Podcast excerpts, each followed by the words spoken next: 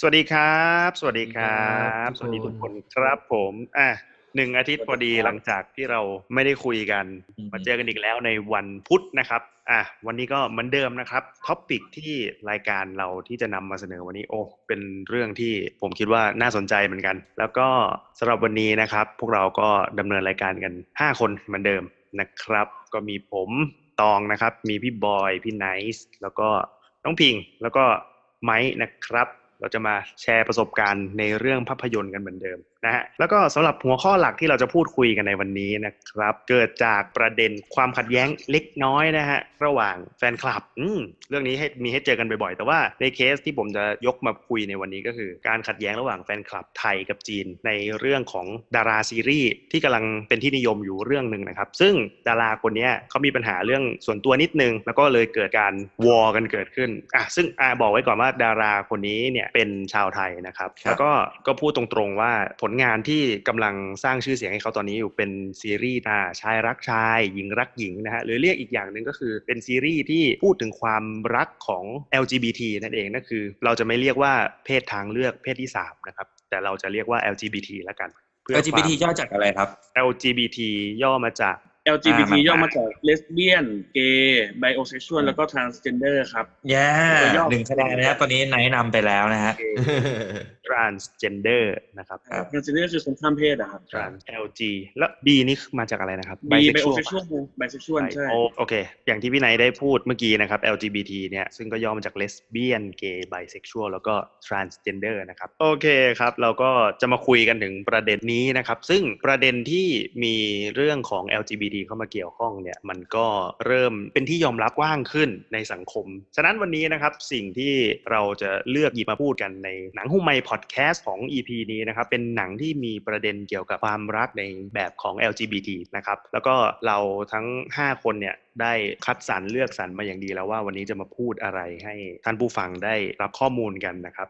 โอเค มาเริ่มกันเลยแล้วกันนะครับสำหรับคนแรก ที่จะมาพูดในประเด็นนี้วันนี้โอ้ เป็นเรื่องที่น่าสนใจเหมือนกัน ผมแอบทราบมานิดนึงแล้วว่าเขาจะพูดเรื่องอะไรมาก่อนนะครับ ซึ่งมันเป็นเรื่องที่พวกเราก็สนใจอยู่ด้วยเหมือนกันในในเรื่องนี้นะครับ เพราะว่าเป็นเรื่องเกี่ยวกับดนตรีด้วยโอเค เดี๋ยวเรามาฟังไม้พูดดีกว่าว่า ไม้ชอบเรื่องไหนอะโอเค สวัสดีครับไม้สวัสดีครับทุกคนคือเรื่องที่ผมสวัสดีจะครับหยิบยกมาพูดวันนี้ที่มันมีประเด็นเกี่ยวกับ LGBT นะครับ คือเรื่องา Bohemian Rhapsody ครับสุดยอดโอ้อ่าเป็นชีวประวัติของเฟรดดี้เมอร์คิวรีวงควีนอ่านะครับ คือเรื่องคร่าวๆนี่มันจะเป็นเรื่องเกี่ยวกับตัวเขาเลย แต่จะเริ่มที่แบบชีวิตวัยรุ่น ตั้งแต่วัยรุ่นจนถึงแบบทำวงกับเพื่อน การทุ่มเททำอัลบั้มจนมีความรักอะไรอย่างเงี้ย แล้วก็ไปถึงตอนที่โชว์ที่เป็นตำนานน่ะที่ Live อืม Aid ไลฟ์เอจนเป็นตำนานจนถึงทุกวันเนี้ยครับ คือประเด็นที่มันมีเกี่ยวกับ LGBT ก็คือตัวเฟรดดี้เองอะ เป็นไบเซ็กชวลคือมีความรักได้ทั้งแบบทั้งทั้งหญิงทั้งชายใช่ใช่ไหมใช่เขามีแฟนเป็นผู้หญิงก่อนนะใช่มีแฟนเป็นผู้หญิงก่อนตอนแรกแล้วทีเนี้ใช่ยก็เขาแต่งกับผู้หญิงก่อนห่างกับแฟนไป แล้วก็ไปพบรักกับผู้ชายอีกคนหนึ่งเออคือผมก็จะไม่ตัดสินเขานะว่าเขาเป็นอะไร ผมก็จะผมจะมองโดยรวมแค่ว่าเขาเป็นคนที่มีความรักที่พร้อมจะมอบให้ใครสักคนหนึ่งแล้วกันอะสำหรับประเด็น ในเรื่องของ LGBT ในเรื่องนี้ก็จะเป็นอ่าเฟรดดี้เมอร์คิวรีนะครับ นักร้องนำวงควีนวงร็อกชื่อดังของแทบจะเป็นมรดกของประเทศอังกฤษเลยอ่ารองจาก The Beatles เลยแล้วก็ประเด็นก็คือเขาเป็นไบเซ็กชวลเนาะใช่ไหมอืมใช่ครับ ตอนแรกก็คือก่อนที่จะเปรี้ยงป้าง เขาก็มีแฟนเป็นผู้หญิงปกติเลย แล้วพอแล้วก็ทีนี้พอไปทัวร์คอนเสิร์ตใช่ไหมหลายๆอย่างอ่าอืม ถ้าใครได้ดูมาแล้วจะจะรู้ดีว่า มันยังมีอะไรที่ลึกๆที่ซ่อนอยู่ในใจอยู่ เรื่องเนี้ยว่าผมชอบอย่างอะไรรู้ไหมครับอะไรเพื่อนร่วมวงเขาอะไบรอันเมย์โรเจอร์เทเลอร์ไม่เคยตัดสินเฟรดดี้เมอร์คิวรีว่าดีหรือแย่ เพราะว่าเพศเขาเลย ทั้งที่ใช่ตอนนั้นในยุค 70 80 เนี่ย มันไม่ใช่ว่าเขาจะยอมรับเพศทางเลือกมาก ใช่ใช่ใช่แต่ว่าดีมากเลยรนะไบรอันเมย์ไบรอันเมย์กับโรเจอร์เทเลอร์แม่งเป็นแบบเพื่อนแท้ป็นเฟรดดี้โชคดีเป็นแบบที่มีมีเพื่อนที่ดีเอนะอมีเพื่อนแบบนี้เนาะ โชคดีมากเลยมีเพื่อนที่เพื่อนแท้รู้สึกอบอุ่นในวงอะพร้อมจะยอมรับว่าเขาเป็นไม่ว่าเขาจะเป็นอะไรก็ตามใช่ครับเรื่องที่เขาโกรธกันเนี่ยไม่ใช่เกี่ยวกับเพศ มันเกี่ยวกับว่าต้องไปดูเองไหมเออ มันเกี่ยวกับเรื่องอื่นเรื่องงานปอยพี่เออเออเกี่ยวกับชีวิตส่วนตัวใช่ไหมเขาถือว่าเฟรดดี้ไม่สุดเกินไปคือมีเพื่อนที่ดีนะอืมอืมแล้วก็เป็นเพื่อนเพื่อนแท้ด้วยใช่ใช่ เพราะว่าเท่าที่จำได้วงควีนไม่เคยเปลี่ยน line up เลย ใช่ใช่ก่อนก่อนหน้าที่อันนี้ใช่ไหมนี่คือไม่ไม่ใช่ขนาดว่าเฟรดดี้เมอร์คิวรีจะชอบผู้ชาย จะเอาผู้ชายหรือเอาผู้หญิงหรอกขนาดโรเจอร์เทเลอร์แต่งเพลงว่าตัวเองเอากับรถรถตัวเองอะที่ดูแล้วกันว่ามันไร้พรมแดนขนาดไหนอ่าแล้วเป็นไมค์ค่ะก็คงล้ำแต่ไหนแต่ไรกับอะไรสักอย่างอืมเอารถตัวเองสำหรับใครที่ยังสิ่งที่ไม่เราได้ดูเรื่องนี้ก็แนะนำให้ไปดูนะครับ แล้วก็ ดังเอ่อนักแสดงนำชายตอนนี้ก็ได้รางวัลเนี่ยใช่ไหมใช่ครับนักแสดงใช่นำชายยอดเยี่ยมนำชายเลยแล้วมีมาเลยเขาเคยให้สัมภาษณ์ว่าเขาดูคอนเสิร์ตไอเนี้ยดูคลิป Live Aid มากกว่าพันห้าร้อยรอบนะ เพื่อแบบโอ้โหซึมซับทุกอิริยาบใช่ใช่ของเฟรดดี้อะใช่ แล้วเขาถ่ายทอดออกมาได้ดีมากเลยนะ มันโคตรจะเหมือนเลยอะจริตจะก้านแบบมันใช่มากอะมันมีคลิปให้เทียบนี่ที่ว่าแบบได้ในหนังกับ Live Aid ของจริงอะเหมือนเป๊ะเลยอะใช่ครับ เป๊ะมากกระทั่งชูมืออะไรเหมือนเหมือนเป๊ะมากเลย เขาทุ่มสุดตัวมากอะกับเรื่องนี้อะก็จนได้รับรางวัลออสการ์สาขาดารานำชายยอดเยี่ยมนะอ่า แล้วเรื่องตลกของเรื่องนี้ก็คือ casting ทุกคนเหมือนหมดเลยนะครับ ยกเว้นเรมี่มาเล็กเอาเหรอคนอื่นเหมือนกว่านี้เหรอน้อยสุดละงั้นกว่านี้นะครับ พี่บอยลองไปเหรอเทียบรูปใช่เหมือนทุกคนเออโคตรเหมือนเลยครับเป็นเป็นโจ๊กเล็กอ่าผมว่ามือกลองก็เหมือนสุดละโรเจอร์เทเลอร์เหมือนมากเลยอะเออมือกีตาร์แบบนี้เลยไบรอันเมไบรอันเมอย์แม่งก็เหมือนมือก็เหมือนกลองไม่อันเมย์เทเลอร์เนี่ยแม่งเหมือนสัสๆเลยอะคือดูตอนแรกนึกว่าทำ CG อะ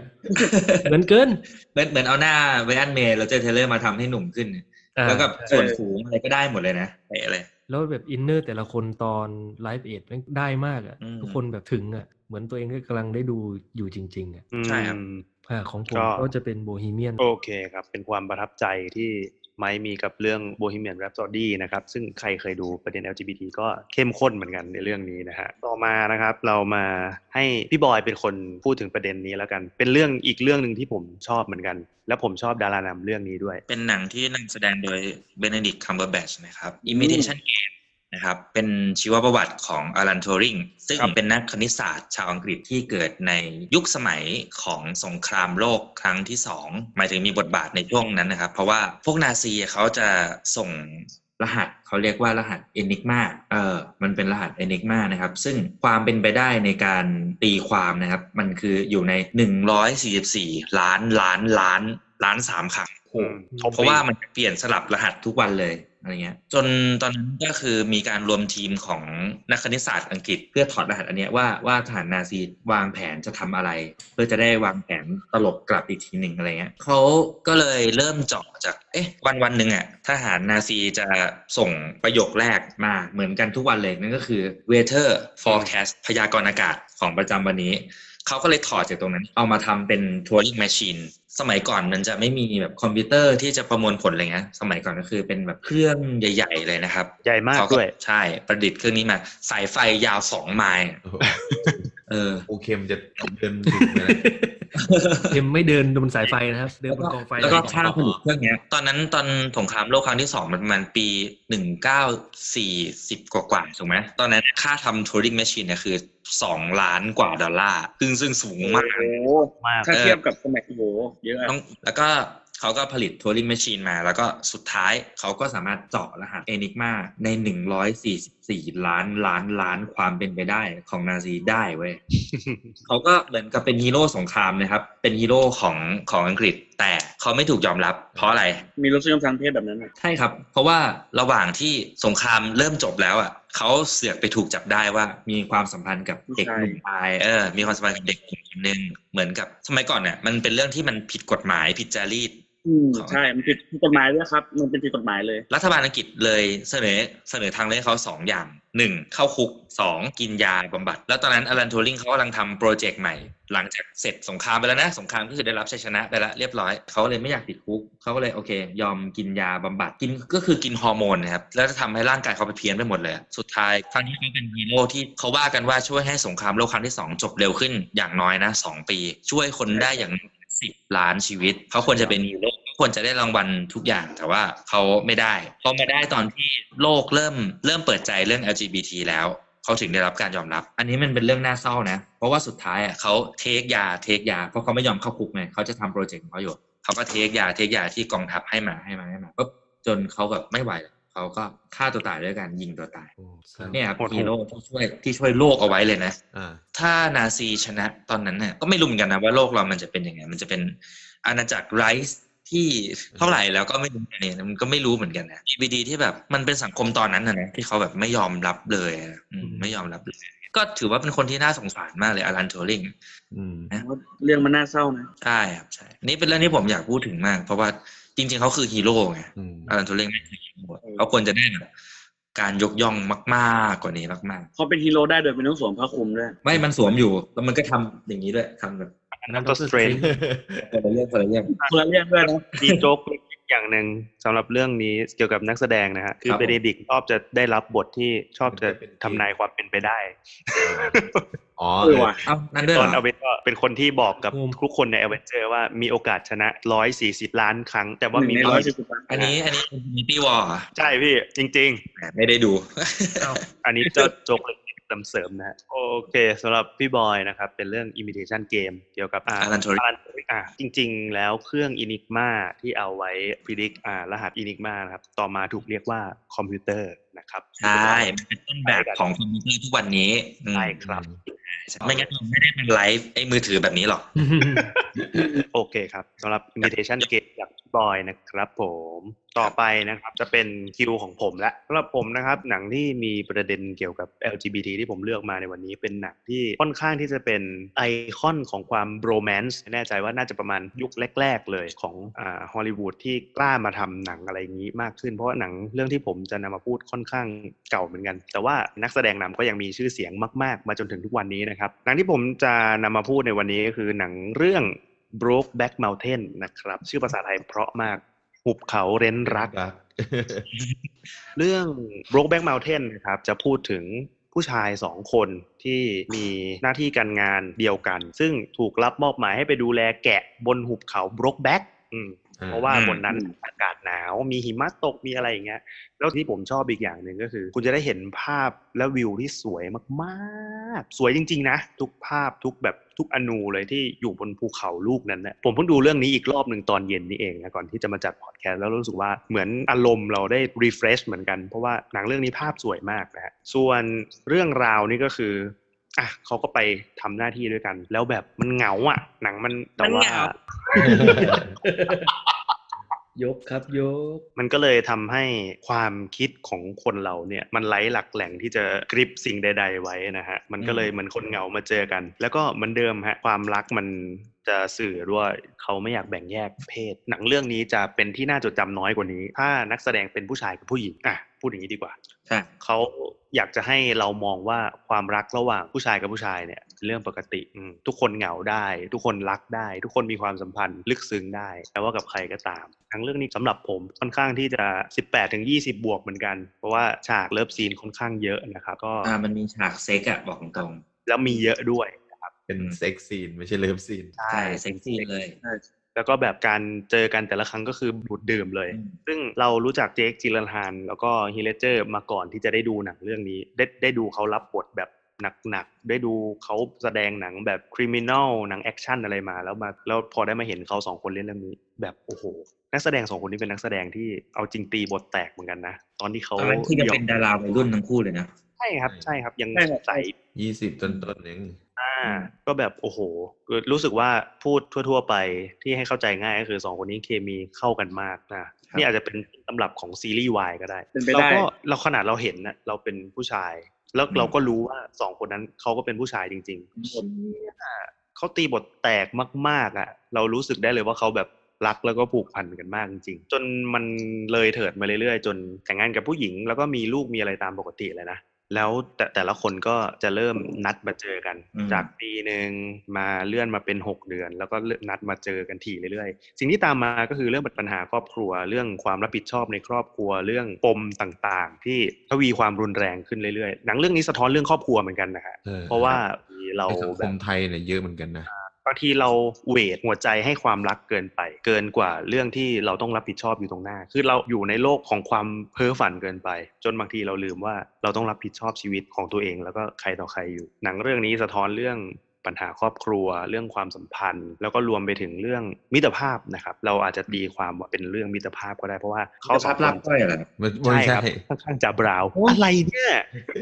อันนี้เป็นเป็นมุกเด็กขอนแก่นมากเลยอะจาบราวอ่ามิตรภาพ ระหว่างนักแสดงนำสองคน ซึ่งหนังเรื่องนี้ทำออกมาได้ดีมากๆครับ ถึงแม้ว่าบทสุดท้ายแล้วมันจะไม่เป็นอย่างที่เราอยากให้มันเป็น แต่มันก็อะมันก็สวยงามในแบบของมันแต่ว่าเรื่องนี้ก็เป็นอีกเรื่องที่น่าจดจำสำหรับผม โอเคสำหรับผมก็คือ broke black mountain หุบเขาเร้นรักนะครับรักมี echo ด้วย โอเคครับทำไมสำหรับเรื่องที่จบไปเมื่อกี้นะครับ แล้วก็เรื่องถัดมาสำหรับพี่ไนท์นะครับ พี่ไนท์จะปิดสวยๆ ให้เราอีกทีหนึ่ง ซึ่งวันนี้พี่ไนท์เตรียมมา2เรื่องใช่ไหมพี่ ใช่ครับ ใช่ใช่อ่า เดี๋ยวเรามาฟังประเด็นเกี่ยวกับ LGBT กับพี่ไนท์ดีกว่านะครับ อ่า เชิญพี่ไนท์ครับผมครับก็หนัง LGBT นะครับ เรื่องที่ผมจะเอามาพูดเรื่องแรกเนี่ยจริงๆแล้วอันนี้อันนี้น่าจะไม่พลาดแล้วคราวก่อนเคยบอกว่าพี่บอยแนะนำแต่ว่าพี่บอยไม่ได้แนะนำอันนี้พี่บอยแนะนำจริงๆนะครับ เรื่องนี้แล้วก็พี่บอยเมื่อกี้พี่บอยพูดก็เป็น based on true story ใช่ไหมของใช่ครับของผมเป็น based on true story ก็คือชื่อเรื่องมิวว้าว มันเป็นชื่อของผู้ชายคนหนึ่งดีกว่าเขาชื่อว่าฮาวิมิวนะครับเขามีตำแหน่งทางการเมืองนะครับเขาเรียกว่าเป็นนักการเมืองชาวอเมริกันคนแรกที่ที่ยอมรับว่าตัวเองเป็นชายรักชายอืมแล้วก็ต่อสู้เพื่อเรียกร้องสิทธิความเท่าเทียมกันให้กับอ่า LGBT ในในยุคสมัยปี 70 ถึงช่วงคับคับกับแบบ80 นะครับเป็นช่วงนั้น ซึ่งบางทีเราเรามองพูดถึงอเมริกันเนี่ยเราเราเราจะเห็นการเหยียดชนชั้น การเหยียด เหยียดสีผิวใช่ไหมเหยียดเชื้อชาติใช่ไหมครับ แต่ว่า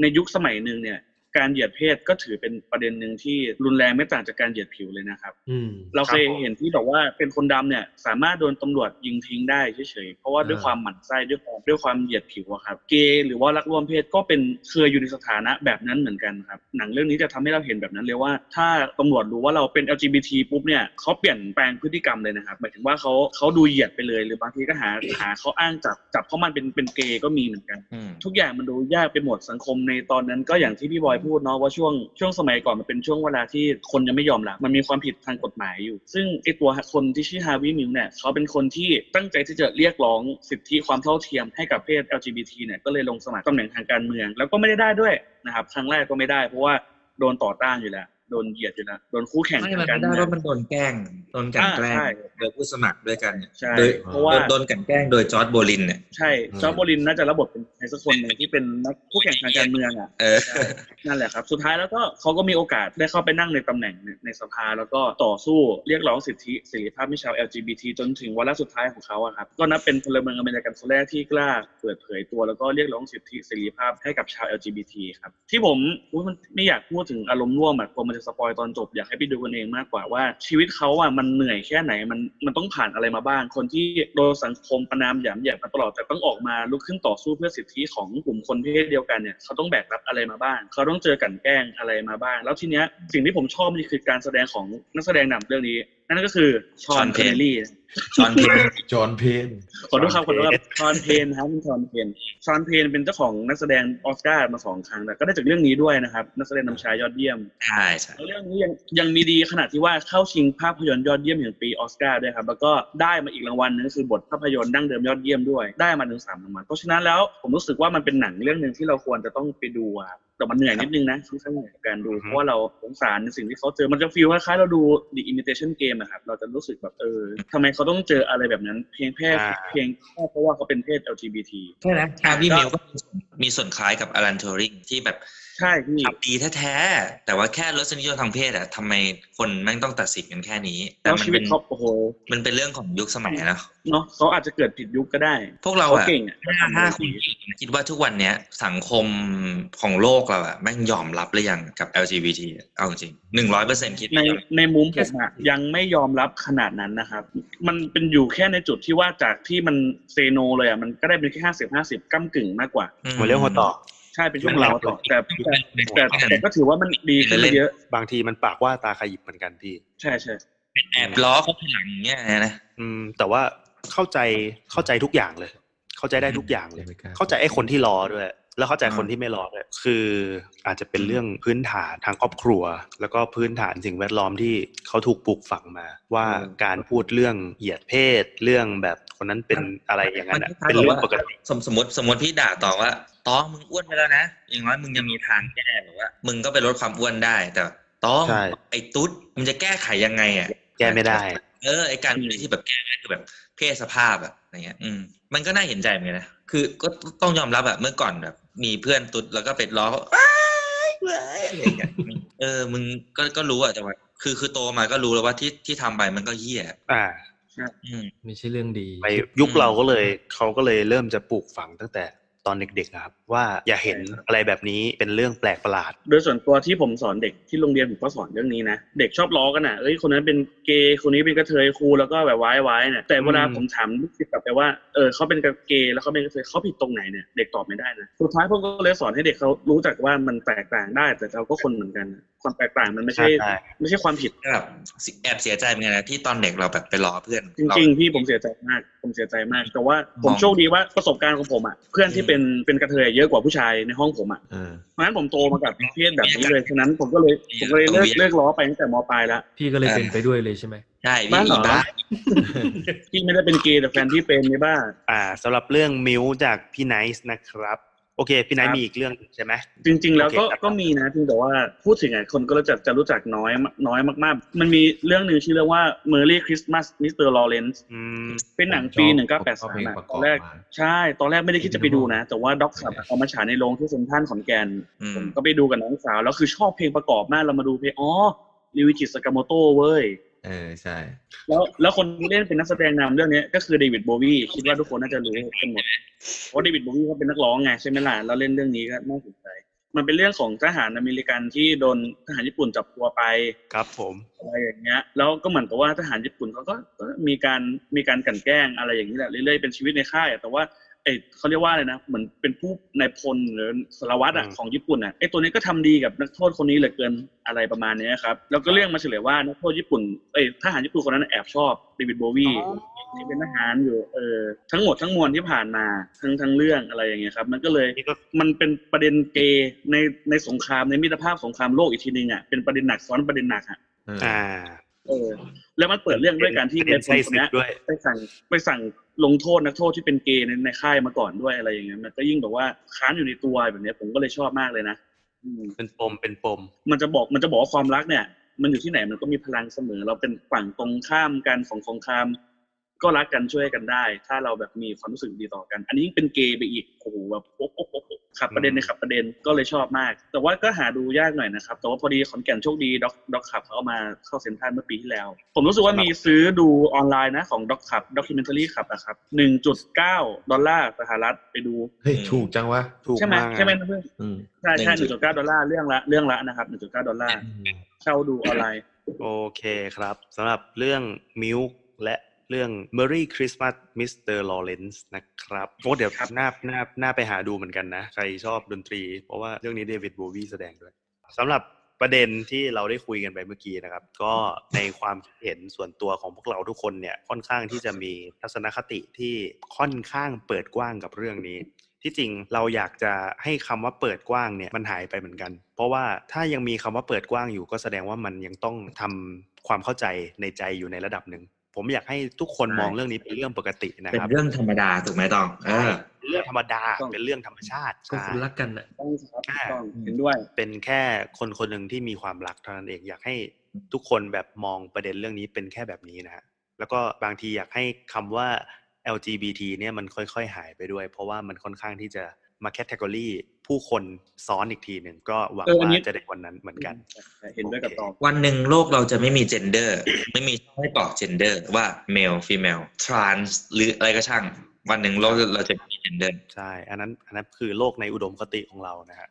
ส่วนใหญ่ก็จะเป็นเรื่องประวัติศาสตร์นะครับ ที่เราคุยกันวันนี้ ไม่ว่าจะเรื่องของพี่ไนท์ของพี่บอยของไม้อย่างเงี้ยมีของผมคนเดียวที่จะแตกต่างนิดนึงที่เป็นอ่า based on novel ที่เขียนขึ้นมาใหม่นะครับ ยังไงก็ตามนะครับ เราอยากให้เรื่องนี้มันถูกจำกัดความว่าเป็นแค่ความรักไม่อยากให้มีคำว่าความรักประเภทหนึ่งอ่า เราจะ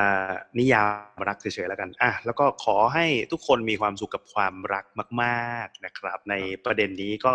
ขอจบประเด็นนี้ไปละกัน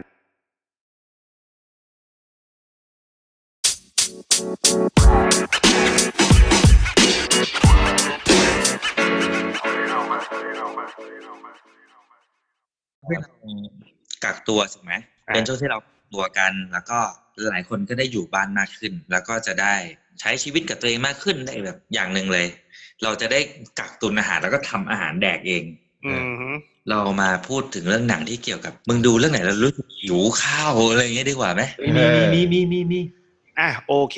ไหนๆพี่บอยเปิดแล้วผมตามแล้วกัน เดี๋ยวเรามี topic ที่เป็น end credit นะครับ เป็น bonus track เป็นโบนัสผมว่าอันเนี้ย track จะนะครับยาวซึ่งกว่าเดิมเลย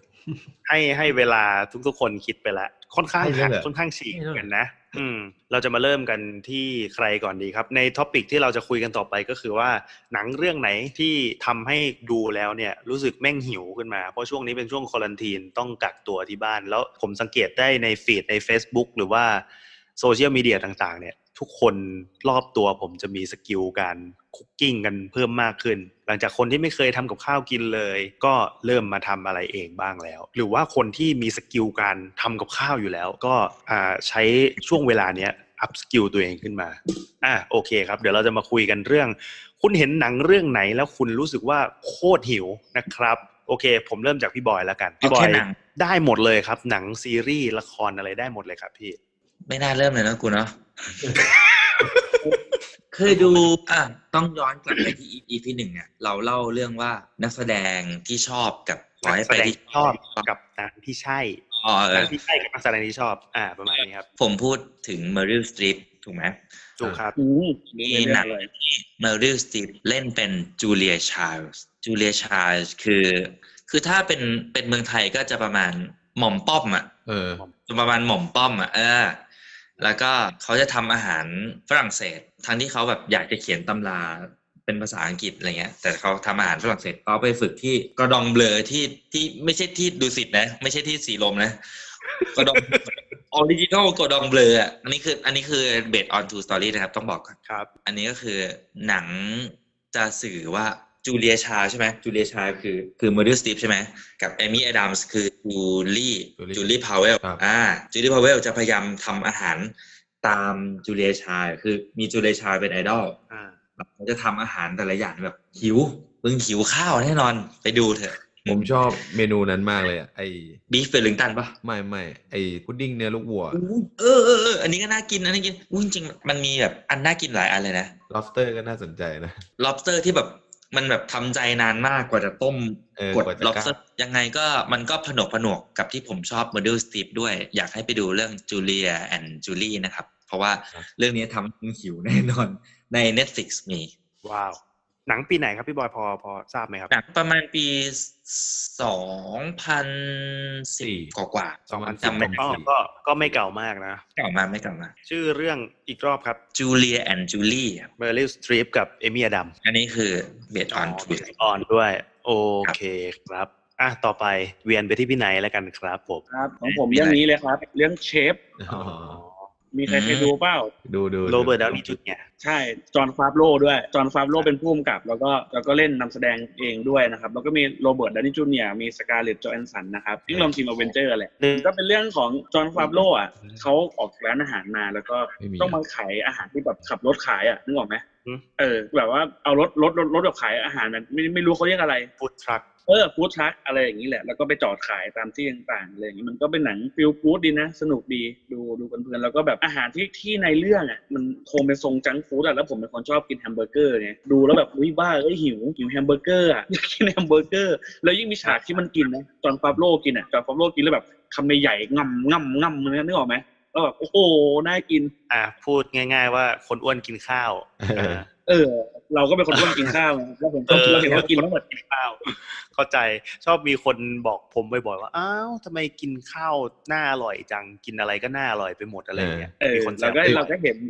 เรื่องนี้ไงแล้วก็แบบเออน่ากินจังวะเป็นเรื่องที่ดูแล้วหิวอะดูแล้วหิวแล้วมันก็ฟิลกู๊ดน่าดูน่าดูแบบน่าดูหนังปีสองพันสี่ไม่นานมาก ผมเสริมพี่ไนท์นิดนึงนะเรื่องได้ครับเรื่องนี้ตอนนี้กำลังเป็นซีรีส์ในใน Netflix นะครับเป็นรายการเกมโชอ๋อว์มีเป็นซีรีส์ด้วยเหรอใช่ชื่อรายการ The Chef Show ผมดูอยู่ใช่ครับ เป็นจอนแฟฟโรด้วยใช่ครับอะโอเคสำหรับพี่ไนท์เป็นเรื่องเชฟนะครับนำแสดงโดยโรเบิร์ตดาวนีย์จูเนียร์สการ์เลตโจแฮนสันแล้วก็จอห์นแฟฟโรนะฮะยังอีกนิดเดียวจะเป็นอเวนเจอร์แล้วอะโอเคครับ podcaster คนถัดไปของผมเนี่ยเซียนเรื่องอาหารเหมือนกัน เพราะว่าผมรู้จักอะไรอร่อยอร่อยหลายๆอย่างก็จากน้องรักผมคนนี้เหมือนกันอะขอเชิญน้องพิงครับแชร์หน่อยว่าเห็นเรื่องไหนแล้วโคตรหิวโอ้มันจะมีช่วงหนึ่งที่ผมแบบจะติดติดหนังทำอาหารมาก แล้วก็ชอบดูไอ้รายการทำอาหารแบบ ดูอืมเยอะมากทั้งการ์ตูนทั้งหนัง จะมีเรื่องหนึ่งที่ผมดูซ้ำบ่อย นอกจากว่าเนื้อหา จะแบบเข้มข้นเกี่ยวกับเรื่องอาหารล้วนๆแล้ว ภาพงานภาพงานอินเสิร์ตงานถ่ายทำทุกอย่างยังสวยแบบสวยมากๆ แล้วตอนเนี้ยเพิ่งเข้ามาเป็นหนังใน Netflix ด้วย คือเรื่อง Jiro Dream of Sushi ครับ โอ้อ๋อ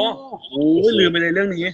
ยอดเป็นค่อนข้าง documentary เหมือนกันนะ เป็น documentary เลยแหละเป็น documen tary เป็น documentary นะเออเป็น documentary นะครับ อยากไปญี่ปุ่นเพราะเรื่อง Jiro Dream of Sushi เนี่ยแหละ จริง ๆ ก่อนอื่นเลยต้องชมเรื่องงานภาพของเขาก่อน งานภาพอ่าของของหนังเรื่อง Jiro Dream of Sushi นี่คือแบบสวยเอาตายอะ มันแบบมันไม่ใช่เอาแบบกล้องถ่ายทำหนังธรรมดามาถ่ายแน่นอนอะความมันวาววับเงางามซอสที่กระทบปลาโอ้โหงานภาพแบบเราเหมือนเห็นแบบซูชิทะลุออกมาจากทีวีที่เราดูหนังอยู่อะมันไม่ใช่จริทีงๆดีแต่มันมันสวยมากอะแล้วเออเออลืมลืมเกรินว่าเรื่องนี้เกี่ยวกับอะไร จริง ๆ เรื่องนี้เกี่ยวกับอ่า คุณจิโร่โอโนะนะครับ ที่เป็นเจ้าของร้านซูชิ ในตอนที่ถ่ายทำหนังเรื่องเนี้ยแกน่าจะอายุประมาณ 85 ปี แต่ว่าตอนนี้คงจะประมาณ เกือบเกือบร้อยแล้วแหละก็อ่าเก้าสิบกว่ายังมีชีวิตอยู่ะไปมาณนะครับ ใช่ครับยังมีชีวิตอยู่ครับ ยังปั้นซูชิอยู่เลยฮะงแข็งแรงว่ะ คือร้านของคุณจิโร่เนี่ยครับได้รับรางวัลมิชลินเนี่ยสามดาวแบบต่อเนื่องกันนานมาก น่าจะน่าจะสี่ห้าปีได้ที่แบบได้สามดาวตลอด คือบางคนอาจจะไม่รู้ครับว่าการ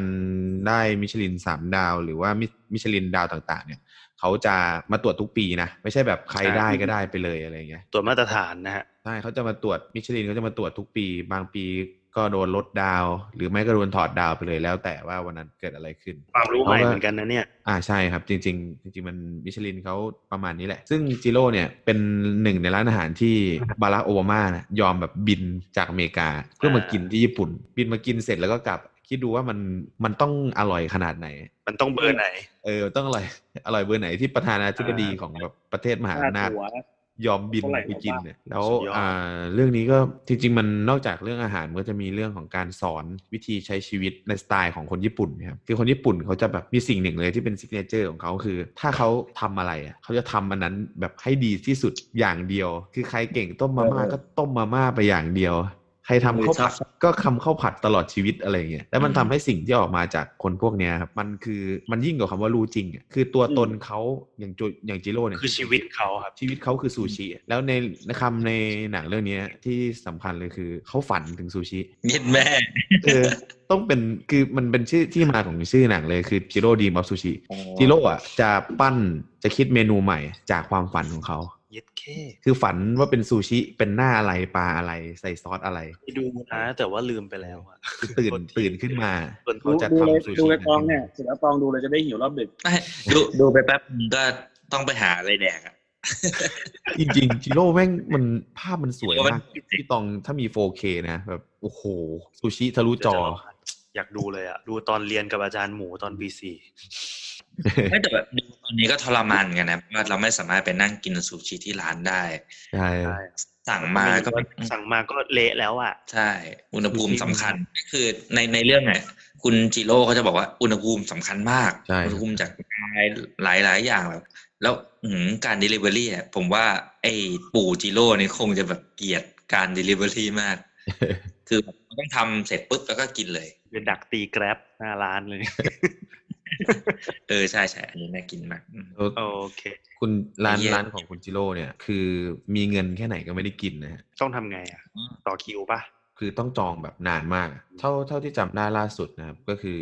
เหมือนกับตอนกำลังจองจะถามคิวสามปีมั้งตอนนี้นะล่วงหน้าเย็ดปีใช่สามปีสามปี แล้วก็โทษนะครับ แล้วก็ต้องมาลุ้นในแต่ละเดือนแต่ละวันว่าแก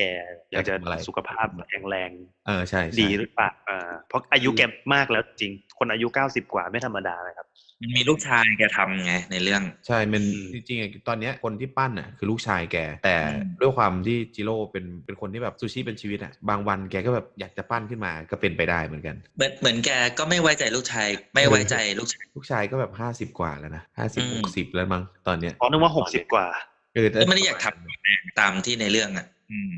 จนมาทำจนรู้สึกว่า เออว่ะนี่เป็นมรดกได้วะที่ทำไว้ว่ะเออ แกเริ่มมาคิดได้ หรือว่าแกมาคิดได้จริง ๆ หรือเปล่าหรือว่าแกมาคิดได้ เพราะว่าเขาถ่ายทำอยู่ก็ไม่รู้เหมือนกันโน่แกไม่ปล่อยอะถ้าแกทำเองได้แกจะไม่เออคือแม่งเป็นคนที่แบบ perfectionist สุดๆอะมเออ perfectionist มากเดี๋ยวต้องไปดูอีกรอบแหละกูเรื่องนี้แนะนำไม่ดูจริง ใครดูแล้วไม่หิวข้าวคือผิดปกติแล้วอะๆใช่ใช่เดี๋ยวไปดูอีกรอบแล้วกันอย่างนั้นก็ต้องต้มมาม่าครับ แดกอะ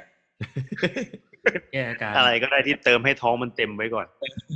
นึกออกพี่บางทีนะ เราดูหนังแบบแค่หนัง เรื่องนั้นมันไม่ได้พูดถึงอาหารโดยตรงอะแค่มันมีฉากพระเอกนางเอกกินข้าวอะอืมบางทีถ้าเราหิวอะมันก็หิวครับครับเอี้ย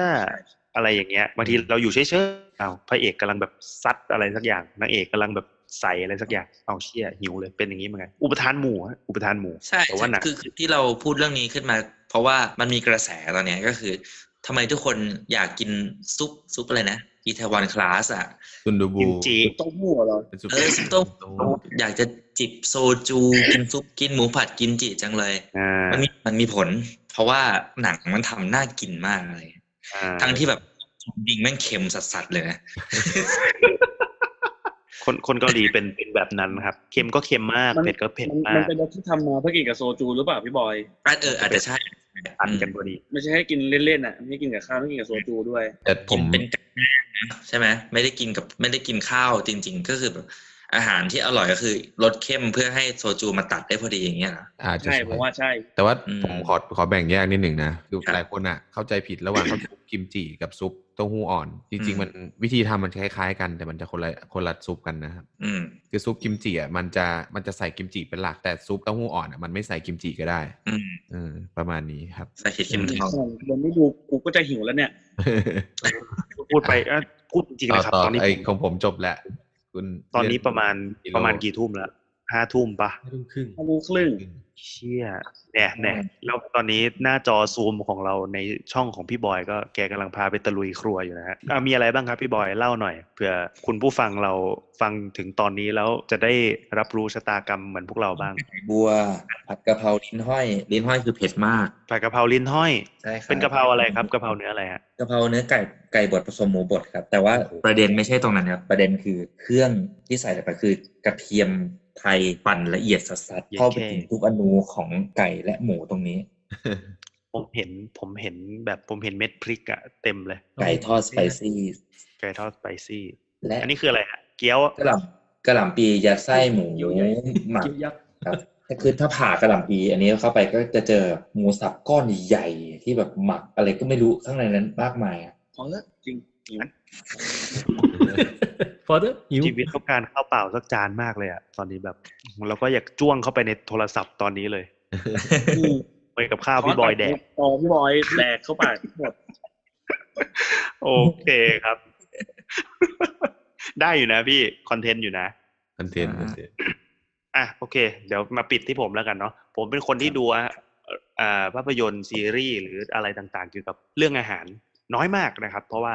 เรื่องอาหารค่อนข้างที่จะไม่เป็น top 5 ในเรื่องที่ผมสนใจเท่าไหร่พูดตรงๆว่าผมมีความรู้เรื่องอาหารน้อยมาก แต่ว่าผมเป็นคนกินเก่ง กินเยอะแค่นั้นเองสำหรับหนังหรือซีรีส์ที่ทำให้ผมดูแล้ว รู้สึกว่าโคตรหิวนะฮะอ่า มาจากชอบเน็ตเรื่องนี้เหมือนกันยังยังยังแค่นี้ก็เอามา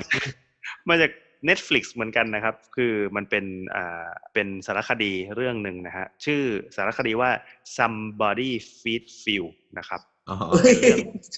เรื่องของตับกูชอบเปรี้ยวเรื่องนี้ตลอดเออกิมันนมันไปมันตลกด้วย มันมันมีมันมีความตลกอยู่ในนั้นด้วย เพราะว่าตาฟิลเนี่ยค่อนข้างที่จะแบบคน chill อะแล้วก็อืมแกพร้อมที่จะ adapt ตัวเองกับอ่า culture ทุกที่ที่แกไป อ่าอย่างแกมาแกมาที่ไทยอย่างเงี้ยแกก็แบงค์ไปหลายทีให้เราเห็นเหมือนกัน ซึ่งมัน real มากเราเราเราชอบอะไรตรงนี้ด้วย แล้วแต่ละอย่างชอบเลยเรื่องเนี้ย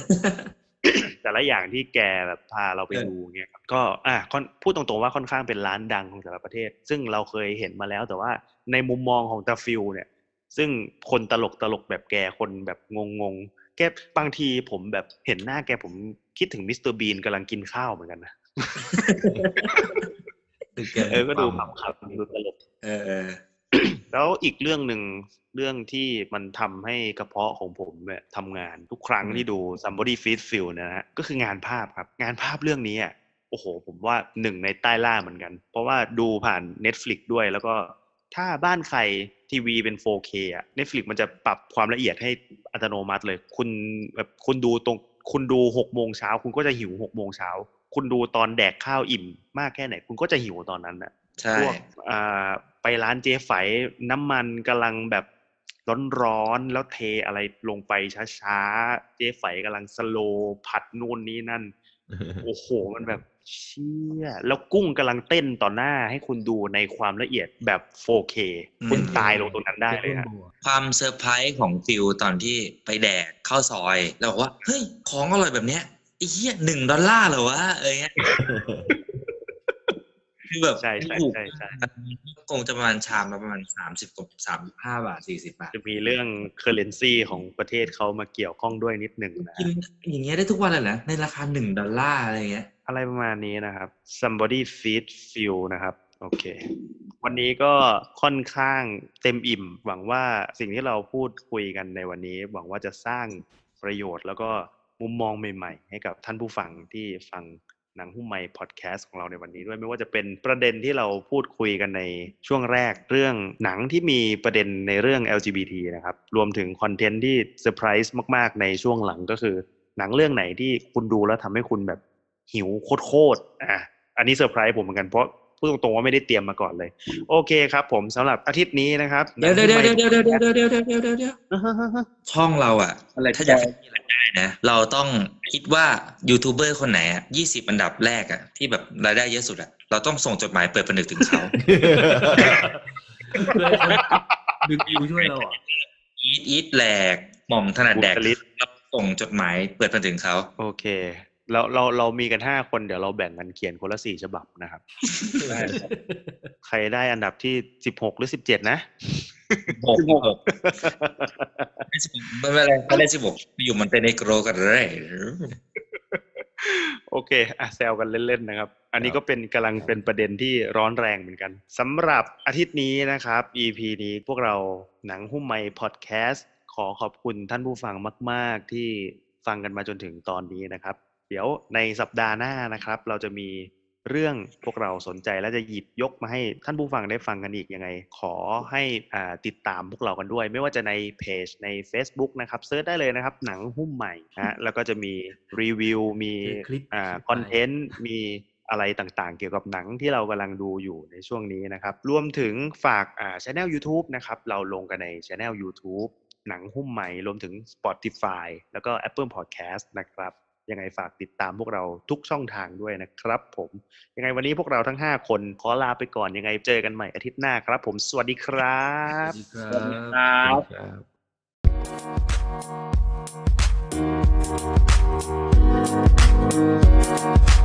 บ